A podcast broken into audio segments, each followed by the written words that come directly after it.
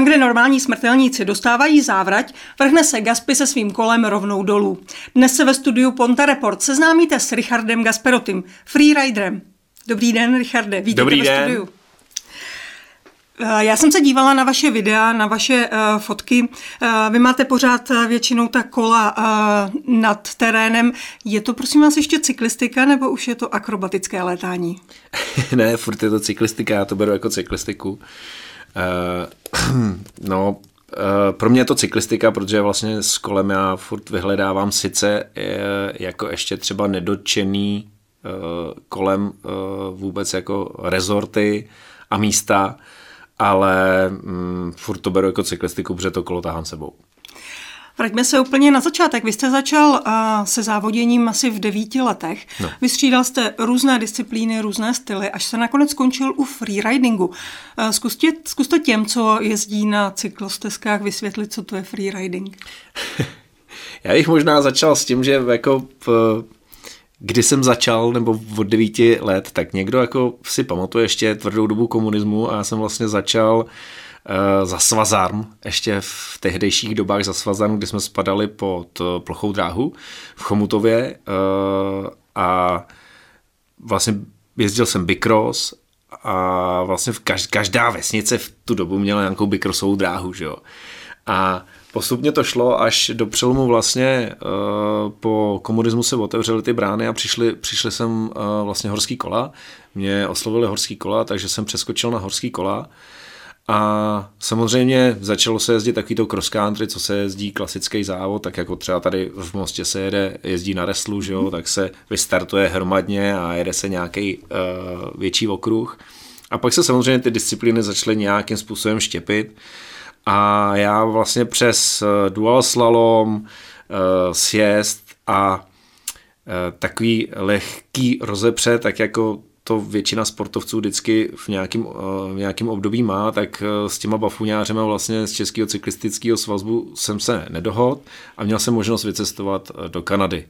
V Kanadě jsem vlastně poznal kouzlo freeridingu, což je volný ježdění, člověk nemusí být nikde organizovaný, ne, neřeší se žádná licence, nejsou žádné organizace a já bych sem to přiblížil t, vlastně posluchači, který posluchači nebo divákovi, že jo, který vůbec jakoby neví, tak přiblížím to tak, jako když je freeriding na lyžích, že prostě helikoptéra ho někam, někam vyhodí na vrchol nějakého kopce a on vlastně volí si cestu dolů vlastně volným způsobem, takže tam, kam chce jet, tam prostě jede. Maximálně si tu trasu zmapuje vlastně z té helikoptéry a tam řeší samozřejmě nějaký laviny. Já řeším to, že my většinou helikoptéry nemáme, ale kudy táhnu to kolo nahoru já, tak si prohlížím ten terén, stavím si ty kamínky a vlastně vylezu na ten kopec a sjíždím ho dolů. Takže je to víceméně taková jako volná jízda, ale plus minus vím,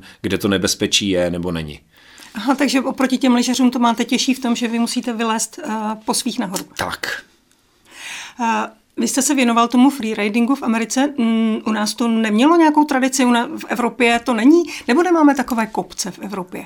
Tak v Evropě máme kopce, samozřejmě Rakousko se tomu nabízí, že jo, Itálie a tak dále, ale mm, díky, díky nějakým těm omezením, které jsou, protože ať už v Rakousku jezdí ve volné přírodě, kde jsou neoznačené stezky, není úplně jednoduchý, tak ta Amerika se samozřejmě tomu nabízela a Amerika to má takový jakoby trošku benevolentnější i s tou Kanadou a vlastně v Kana- Kanadě, Kanada je taková jako kolébka toho freeridingu, takového toho klasického ježdění po lese s těma lávkama, tak, kde na North Shore v North Vancouveru vlastně tohle to vzniklo.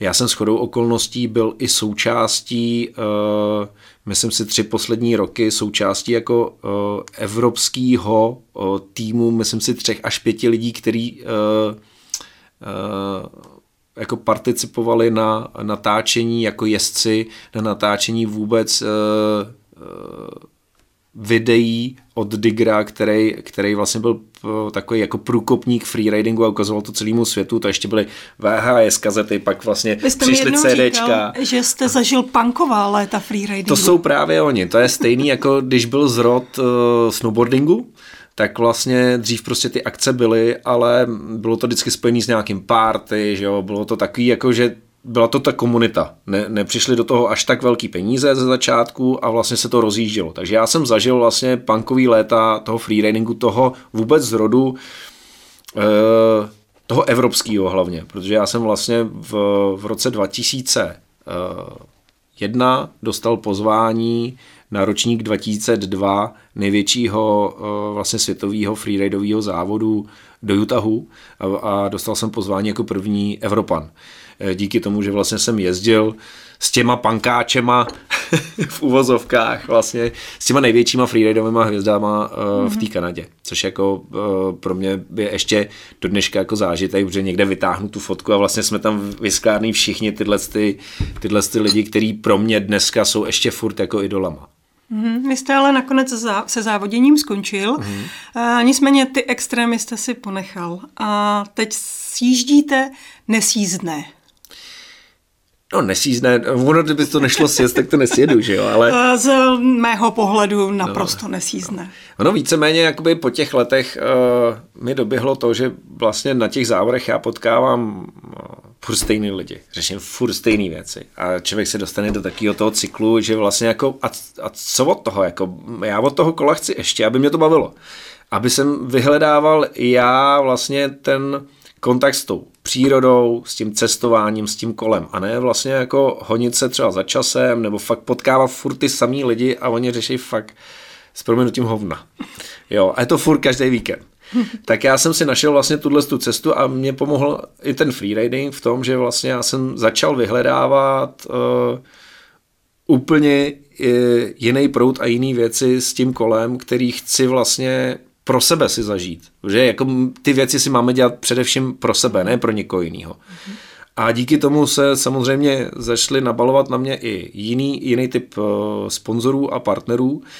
A uh, přišel, přišel i moment, kdy já jsem se začal rozhodovat, jestli se s tím opravdu budu živit a nebudu chodit do stabilní práce, jako, protože já jsem mm-hmm. třeba jako opravdu mechanik pro měřící přístroje zařízení a 8 a půl let jsem vlastně měnil uh, analog na, na digitál ve výměníkových stanicích, jako jo, takže Zajímavá profese. Uh, tak o nějaká ta mechanická zručnost se vám asi hodí i na tom kole. Stoprocentně. Když jako guiduju uh, lidi, protože funguji i jako uh, horský, horský vůdce uh, na kolech, takže ve velkých horách samozřejmě nemáme náhradní díly sebou, tak člověk si musí, musí být takový napůl MacGyver, jako že ze zapalovače tank ještě neumím, ale jako snažím se s tím něco jako dělat. No.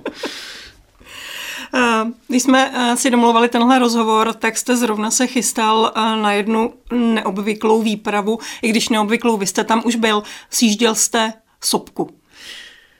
Tak, sjížděl, sjížděl jsem sopku, no. Jako ty sopky mě, mm, spoustu lidí se mě ptá, jako proč sopky, protože je to z jedné strany nebezpečný a vlastně z druhé strany je to furt stejný. Ale mně to stejný není. Já jsem se vlastně vrátil zpátky na Sicílii, kterou mám strašně rád.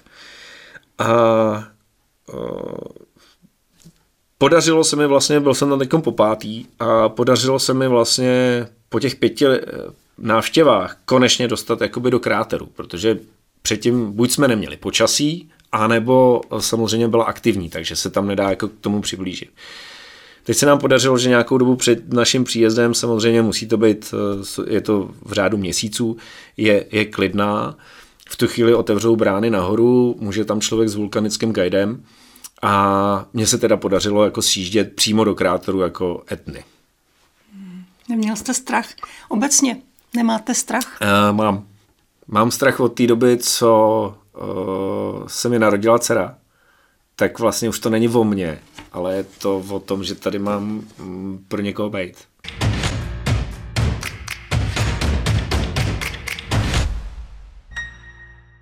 Ostatně ono, eh, to, co děláte, si vybírá značnou daň. I z té etny jste se vrátil poněkud porouchaný eh, a vy snad eh, nemáte v těle nic, co ještě nebylo zlomeného. Mám ještě, ještě nějaký kosti jsou samozřejmě, ale, ale je jich míň. Tak samozřejmě je to sport, to kolo sam, samozřejmě není jednoduchý sport, nejezdím po cyklostece, i když na cyklostece může být víc úrazů, než jako v tom lese ale je to, je to sport, který si prostě tu daň vybere, když ten člověk není stoprocentně připravený na to, co chce dělat. No. Ale třeba kor, jak jsem říkal, už jsem to několikrát zmiňoval, nebo jsme se tady o tom i bavili, že ta etna, ta vlastně ten štěrk, ta, ta láva, tam člověk není pánem svých řídítek. Jako, tam, je to, tam vám řídítka ukradne nějak, kde jaký lávový šutr, který je schovaný vlastně pod tím popraškem a uh, tam se může přihodit ještě něco jako horšího, než jenom to, že si leh, lehce jako vykloubím, vykloubím kličku, jo, ale uh, jsou spíš jako nebezpečnější věci a to si myslím, že je třeba ten les, protože ty stromy neuhejbají. Mhm. Je to sport sebevrahu? Nemyslím si, nemyslím si. Uh, ten, ten, kdo to chce vlastně dělá, nebo jakoby máme obrovský nárůst, že jo, i díky uh, covidu, že jo, který, který lidi vyhnal vlastně z práce z domovů uh, za sportem, tak máme strašný nárůst cyklistiky. A samozřejmě ty zbrklí lidi mají to zranění nebo uh, nedokážou tak technicky dobře fungovat v tom terénu, ale uh, myslím si, myslím si, že ten, ten sport víceméně přitáhne ty lidi k tomu, aby, aby vůbec se e, začali zaobírat sami sebou, jestli e, rozhodnout, jestli na to mám, anebo to vzdám. Protože to, když si sám sobě řekne, dneska se mi fakt do toho nechce a seber se a jde pryč, tak pro, pro mě to není, pro mě to není jako ponížení nebo tak. Já už jsem se to naučil, i když jsem vlastně točil nějaké věci jako v Kanadě, takže ten štáb, že jo, tak jako stojí to, stojí to ty peníze, že jo. Někam jsme se museli dostat. A uh, teď, teď ty lidi všichni čekají, jako jestli, jestli to skočím nebo to neskočím. A já nemůžu říct, že teď já se na to necítím. Takže jako většinou jsem se oddával tomu, že vlastně i když jsem se cítil 50 na 50, tak jsem do toho šel, protože mám ten závazek vůči těm hmm. lidem, kteří tam se mnou šli. A uh, uh, Pomo- pomohla mi k tomu jedna, jedna freeridová hvězda z Kanady, který prostě jako vylezli do, někam do Nepálu a ten celý štáb čekal. On říká, já se na to dneska necítím, a to zabalil. A od té doby jsem si prostě řekl, že jako není to, není to je to o nás, jo? Já z toho musím mít taky dobrý pocit. Takže dneska si dokážu říct, ale dneska se na to necítím, ale si jako to dělat nebudu. Mm-hmm. Uh, vy máte uh, rád ty extrémy, takže uh, v těch tři tisíce metrech na té etně jste si taky vyzkoušel jít skoro na nulu, a sice tady kousek od nás v dole. Uh, tam se občas vracíte, to je opravdu uh, velmi neobvyklý zážitek. No je, tak tady samozřejmě, já jsem strašně rád, že uh, severočeský doly, vys tady, hlavně Bílina, jsou otevřený tomu, že mě dokážou tam pustit. A já vlastně v jednom týdnu jsem se z jednoho a půl metru, um, což je nejnižší odkrytý místo v České republice, což je tady v dolech Bílina, to je uh, nad hladinou Baltského moře, je to 1,5 metru, jsem se během týdne vlastně dostal na etnu, tady řekněme 2200 kilometrů uh, daleko vlastně do, do třech 3300 metrů, že jo? Mm-hmm. Tak je to takový jako super. Ale když se vrátím tady uh, k Bílině, uh, pro mě je to jako z jedné strany nehezký místo, jako pro spoustu lidí. Pro mě je to pěkný hřiště jako na kolo, ale je to unikátní věc. Je to unikátní věc pro mě v tom, že ty věci, kde my jsme, uh, loni jsme tam dělali dokument, jo, a letos jsem se tam vrátil vlastně s mým fotografem, s Mílou Štávkem tady z Chomutová a vlastně jsme dělali fotku do, unikátní fotku do celosvětové sou, soutěže Red Bull Illume a ta se nám povedla, ale je to pro mě unikátní to, že vlastně po tom místě, co jsem jel, tak uh, už tam není a už se nikdy nevrátí. Mm-hmm. Jako my jsme tam udělali fotku a to místo už tam není. Zajímavé z těch fotek je, že to vypadá skoro stejně, ta etna, a ta černá no to je černý, no. jak stejně jako to uhlí, no. po kterém si jíždíte, dalo by se to no. zaměnit. Uh, dá se, dá se to samozřejmě zaměnit. Já když jsem posílal teď nějaký soubor fotek, tak se mě ptali, a to je jako z etny ještě toto, já ne, to je úplně jako vodníka, takže jsem musel dělat ty popisky a to, to stihnu v jednom týdnu. Já říkám, jo, to jsem stihnu v jednom týdnu, protože jsme to měli jako naplánovaný, že nám tam hraje ještě to počasí, že jo, samozřejmě do toho. Mm-hmm. No. Jedna zajímavá věc. Eh, vy jste eh, prý držitelem světového rekordu eh, v rychlosti na kole. Je to 211,5 km v hodině. Promiňte, to já jsem nejela ani v autě. jo. Uh, už je to překonaný. Opravdu? Uh, už je to překonaný. Myslím si, že se to stalo letos někdy na jaře.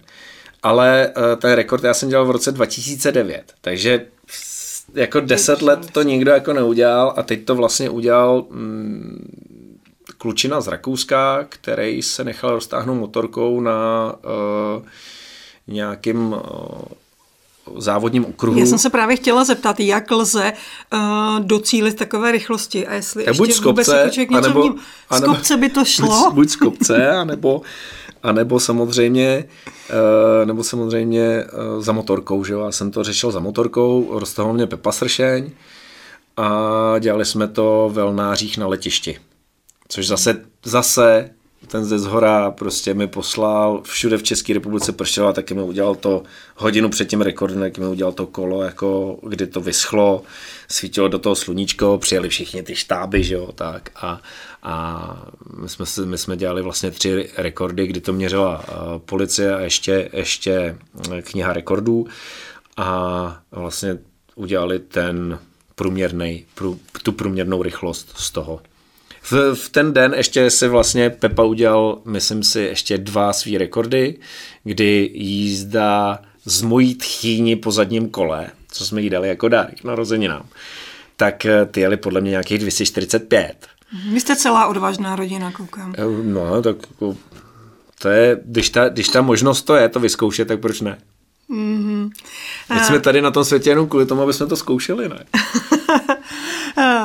Vám se trochu smazává hranice mezi prací a zábavou. Eh, děláte hodně věcí, které chcete. Ale vysvětlete mi, eh, čím se eh, jako živí profesionální cyklista? Tak ono je to takový hodně, hodně ošemetný. Když je to super atlet, který, který jede ty závody. Ale vy už tak, závody právě nejezdíte. No, tak uh, samozřejmě placený nějakým týmem a musí, musí se o sebe starat. Já neříkám, že se o sebe nestarám, protože samozřejmě táhnout kolo někde uh, uh, do vysokých vejšek a řešit to, že uh, v podstatě dva dny nejím, uh, za ty dva dny naspím 4 hodiny a vlastně sebou táhnu nějaký štáb, jo, který musí být na to připravený tak uh, musím samozřejmě na to být fyzicky taky připravený. Že jo? Ale uh, jsou to atleti, kteří jsou prostě uh, placený za sportovní výkon, za, za, za to umístění v nějakém mm-hmm. seriálu. Já jsem, já jsem člověk, který vyhledává něco jiného, ale souběžně i, i v tomhle tom samozřejmě dělám zajímavější věci, které přesahují rámec, když to řeknu, jakoby klasické cyklistiky, která která je jasně daná, tak eh, já s tímhle s tím dokážu samozřejmě oslovit i lidi, kteří jsou úplně mimo cyklistiku, kteří řeknou, je, hele, tohle to mě uh, docela zajímá, je to trošku něco jiného.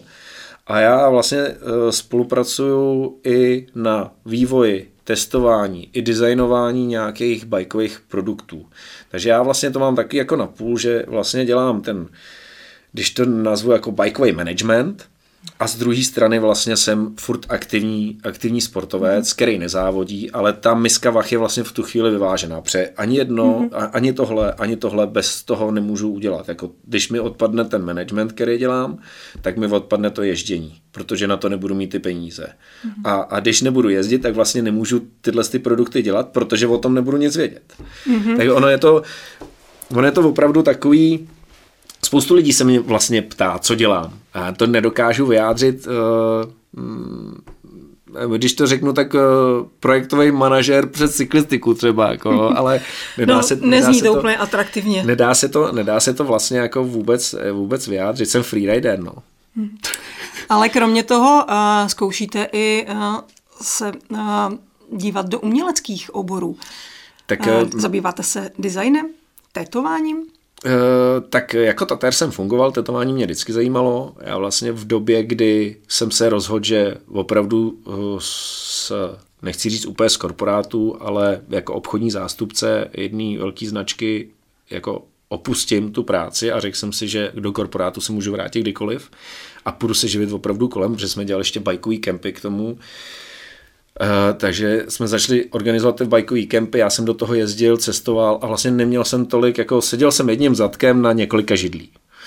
A řekl jsem si, já se prostě rozhodnu a zkusím to. Ale pak, přišla, pak přišlo to období vlastně zimy, kdy, kdy vlastně ta cyklistika najednou jako trošku usnula a já jsem hledal, co mám dělat. Ale vlastně já za první uh, odměny v tom korporátu jsem šel a koupil jsem si tetovací strojky. Mm-hmm. Už pět let předtím, než jsem vlastně ten korporát opustil.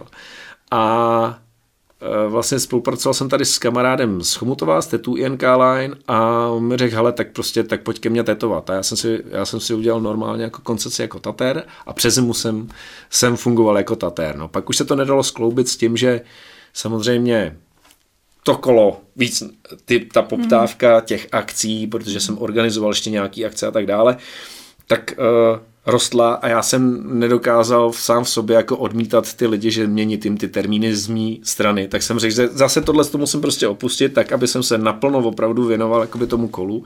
A dneska vlastně pro mě, když mi někdo říká, máš sezónu, já, já nemám sezónu, já prostě mám celý rok. Já prostě jedu celý rok. S tím, že třeba spolupracuji s Visit Austria a já vlastně objíždím rakouský rezorty, jako já to nemám rád, jako jo. oni mě mají teda v té kolonce jako influencera, mi to přijde mm-hmm. jaký fakt jako divný, já zrovna nejsem typ influencera, ale objíždím, objíždím ty rezorty, vlastně dělám z toho obsah mm-hmm. a teď, teď zrovna eh, se mě kamarád ptal, no tak teď už máš pohodu, ne, teď máš klid. Já říkám, jo, teď mám pohodu, protože teď já uzavřu vlastně tenhle ten lehce ten rok, něco mi, něco mi přelejzá ty e, akce, ale jsou tady Vánoce, to já musím natočit rodinohodiny a chci. A e, 12. Eh, ledna odlítám do Guatemaly s týmem a lezu na tři aktivní sopky. Jo, takže mm-hmm. e, já vlastně musím se fyzicky připravovat na to, protože to není sranda. My lezeme mm-hmm. do 4000 do vejšky na Akatatengo, že jo. A takže já musím, ten tým musí být celý připravený, musíme mít celý to zázemí a já vlastně už třeba řeším, aby jsem měl sebou ten nový produkt, který je na rok 2023, protože když tam vylezu a nebudu mít ten nový produkt pro ty partnery, tak je to prostě taky na, taky na tak je to vystřílený mm-hmm. náboje do vzduchu, že jo. Mm-hmm. Tak uh, ono, ono je spoustu jakoby takého back officeu za tím sportem, který jako není vidět, ale je strašně důležitý. Mm. Takže a teď jste nám naznačil, co vás čeká v příštím roce. Uh, sopky v Guatemala. Co ještě zajímavého budete chystat pro své fanoušky? Uh, já nevím, já nevím, jestli pro své fanoušky, ale si vždycky vymyslím nějakou blbost. A tak pro sebe. Pro sebe, no. Uh, tak pro sebe budu, budu chystat uh, víceméně víc akcí uh, na e-bajku. To zní taky jako divně, ale já jsem Zní se... to hodně zajímavě, že no. takový uh, sportovec uh, jezdí na elektrokolo? No, no, je to tak. Já jsem, já jsem uh, vždycky to odsuzoval elektrokolo. Já říkám, to je pro důchodce a prostě to. Takže jsem byl i na té straně vlastně těch, těch odpůrců. Pak jsem to vyzkoušel, řekl jsem si, mě to otevřelo oči. Je to úplně vlastně jiný druh cyklistiky, nebo jako jiný druh sportu. Eh, otevřelo mi ty možnosti vlastně toho pohybu v tom terénu. A teď jsem, teď jsem s chodou okolností ještě jako eh, spíš jako frontman té elektrocyklistiky, že to jako podporu. Takže jsem třeba ambasadorem Besipu za cyklistiku a mm, připravuju se třeba na příští rok nějaký edukativní videa, kde já budu fungovat uh, jako, jako člověk, který uh, bude udávat tempo a nějaký, řekněme, legislativní pravidla uh, pohybu e-bikingu vůbec uh, po komunikacích a v lesech a tak dále. Jo. Hmm. Takže Potřebujeme tohleto. Uh, jsou tam problémy, uh, ta, střety, uh, jsou tam, klasická cyklistika, e-biking? Tak jako střety tam samozřejmě jsou, protože je to stejný, jako když přišel snowboarding. Jo. Hmm. Uh, lidi to odsuzovali, prostě nebrali na lanovky, že jo, ty mm, ježíš Maria prkinkáři. A dneska si toho nikdo nevšimne. Je to stejný jako tady. Je, je to stejný jako s, s, vlastně s přívalem té elektromobility. ta elektrocyklistika samozřejmě nenapomáhá uh, těm ski resortům úplně v tom, že by ty lidi tam nechávali peníze za to lano. Oni točí lano, vydělávají. Ten e-biker vlastně přijede, vyparazituje, odjede. Ale když ten ski resort k tomu bude přistupovat nějak, nějakýma uh, dalšíma aktivitama pro ty e-bikery, tak ten rád tam nechá ty peníze, že jo. Rád si zaplatí klidně ten poplatek, že používá jejich traily, ale nepoužívá jejich lano. A je to tak, že Hledají se samozřejmě celoevropsky nějaké varianty, uh, jak by to bylo schůdný pro všechny. Uh, ta elektrocyklistika v těch velkých horách nebo v horách je vlastně, řekněme, na nějakém začátku. Jo, je to tady nějaký dva, tři roky, kdy, kdy to samozřejmě roste. Díky covidu to strašně mhm. narostlo, protože lidi se rozhodli, jestli si mají koupit biobike anebo e-bike, tak si koupili ten e-bike, ale vlastně s tím nemají zkušenosti, takže jezdí mhm. libovolně kdekoliv. A největší problém je s čipováním, jako jo, protože uh, podle evropské legislativy vlastně uh, ta dopomoc toho elektropohonu je do 25 km v hodině. Nad 25 km v hodině už by měla být normálně SPZ, jako jo, SPZ, mm-hmm. povinný ručení a tak. A dneska uh, třeba Čechy, Polsko jsou prostě jako hodně takový ty tuningový uh, velmoce, kde kde i opravdu adekvátní, řekněme, jakoby značková prodejna přímo nabízí jako ten chip tuning, kde to kolo jede třeba 45, ten člověk s tím nemá zkušenosti a vyjede jenom na cyklostezku a teď si vemte, že vám tam vlítne to dítě v 45 je na cyklostezce, vy s tím kolem neumíte zacházet, to kolo je jako, jako je těžší, jo, má, má vlastně ten motor dole, tu baterku, neubrzíte, jako prostě ta nehodovost narostla, jenom na těch nahlášených o 16%. Hmm. Takže Radši. vy se budete teď věnovat o světě, abychom se naučili Já se věnuju už dávno, akorát v tom nejsem vidět, jo, jako ksichtem. Aha. Ale, ale teď jsem teda jako na to kejvnul, že, že samozřejmě ano, uh, protože jako ty, ty tuningáři nám to můžou zkazit všem. Jo, protože vlastně pak tady přijdou takový, takový legislativní restrikce, že my se už nesvezeme vlastně vůbec nikde. Jo. My jsme, máme strašnou výhru v Čechách, že vlastně nás nikdo nehlídá, jako že si jezdíme volně po lese a tak, což jako jinde v Evropě skoro není možný. Jo. Jako zkuste si vědět volně někde v Rakousku, jako úplně mimo vyznačený mhm. cesty, jako, tak to je hnedka pokuta. Když se vrátím k tomu čipování, tak prostě v, ve Francii třeba už udělali zákon na to, že když chytnou načipovaný kolo, a udělá nehodu, tak ten člověk jde třeba na rok do vězení, 10 tisíc euro a ode, odeberou mu řidičák na rok. Mm-hmm. Normálně jako klasická dopravní nehoda. Já bych měla ještě jednu poslední otázku. Vy s tím kolem umíte úplně neuvěřitelné věci, ale chci se zeptat, jestli byste uměl to, co většina normálních lidí, to znamená ruce na řídítkách, zadek v sedačce, nohy na šlapkách a obě kola na zemi. To ještě zvládáte? To zvládám, to zvládám, protože si kolo dávám do trenažéru a tam vlastně jako jenom šlapu, jako, aby jsem se fyzicky jako dounavil. Tak jsem to sice nemyslela, ale Jo, ale jsem, samozřejmě, když jedu s dcerou, tak, eh, tak se nesnažím dělat blbosti, uh, protože uh, samozřejmě děti jsou odrazem rodičů, tak uh, jí nechci, nechci úplně uh, jako evokovat k tomu, aby na tom kole dělala blbosti, aby se spíš věnovala uh, té cestě přes sebou, než jako zkoušela někde hopinky a do lesa a zase zpátky na cyklostezku, tak se snažím být jako mm, takový ten, uh, ten vzor. Než, no. Ale nejde vám to. No jsem tam, ne. Richarde, děkuji za návštěvu ve studiu. Já moc děkuji za pozvání. Dnešním hostem studia Ponte Reports byl Richard Gasperotti, freerider. Naschledanou.